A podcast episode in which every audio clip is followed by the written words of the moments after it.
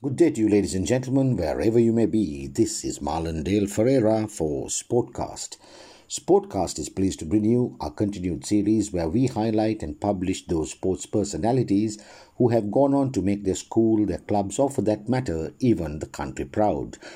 Today, it is our pleasure indeed to introduce to you a sportsman who was and is still loved by many. A double international who shimmied a little dance prior to kicking a penalty or conversion smack bang consistently between the rugby goalposts and who also shone on the basketball court.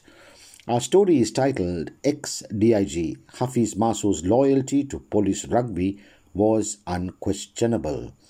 This story is written by Indika Valagedara.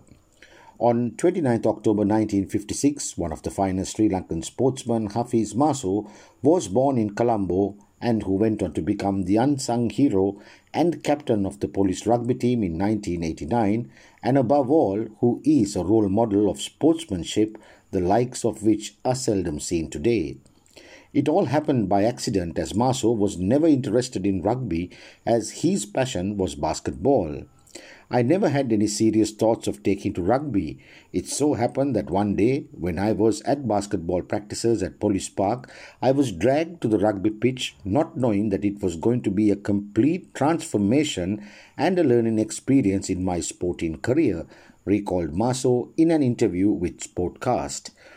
With his spot on goal kicking, Maso was a match winner many a time when police were the dominant force in interclub rugby during the 1980s and early 1990s.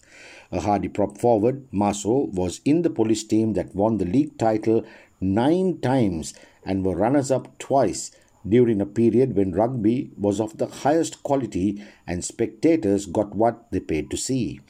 In addition, police also bagged the Clifford Cup twice and the Premadasa Trophy on two occasions, and in all, Maso played in a record 18 cup finals.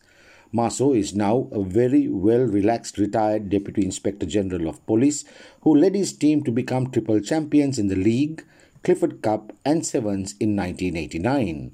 But playing in the police basketball team was a different scenario for Maso as the final against the Western Province at the Nationals in 1982 was indeed a memorable one. Police, after beating the Western Province in the group match 65 57 with seven national caps in their side against three in Maso's team, namely Rohan Gunaratna, Palitha Siriwardana, and himself, they lost the final 79 74. The exit of Palitha Siriwardana and Rohan Gunaratna after committing five fouls with six minutes remaining cost us the match. According to Maso, though he was a judge, the player of the tournament, scoring 30 points in the final, Palitha had stood above him in the entire tournament with his skillful and intelligent play. I personally felt it was my teammate and good friend Palitha Siriwardana who should have been awarded the Player of the Tournament trophy, and the only thing I could do was to offer him the trophy after it was presented to me, and that is exactly what I did, recalled Maso. It was an unbelievable gesture shown by a humble and a very down to earth man of unique character. Maso's contribution saw police win the most prestigious basketball nationals thereafter in 1988, 1989, 1990, and also in 1991. In 1983, when police pulled out of the Clifford Cup knockout tournament due to the July riots, Maso turned out for CR&FC, who beat Havelocks in the quarterfinals, Kandy Sports Club in the semi-finals and then he landed four long-range match-winning penalties to beat Army 12-9 in the final. It was like grabbing victory from the jaws of defeat, said Maso. As a place kicker for police, replacing Charles Siriwardana in the early 1980s, Maso was able to pass the century mark from 1983 to 1986 in all four seasons. Maso's best moment in international rugby was when he guided Sri Lanka to a memorable win, coming from behind, scoring 21 points, 3 conversions, and 5 penalties against Malaysia at the 10th Rugby Asiad held in Bangkok, Thailand in 1986.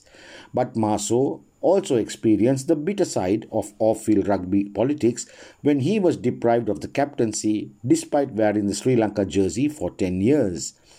I was deprived of leading the country by some of the people who were in control of Sri Lankan rugby and also, sadly, by the then management of police rugby who toed the line for petty benefits with them, said Maso, who led the police pack from 1987 to 1991 after Rohan Gunaratna left the police.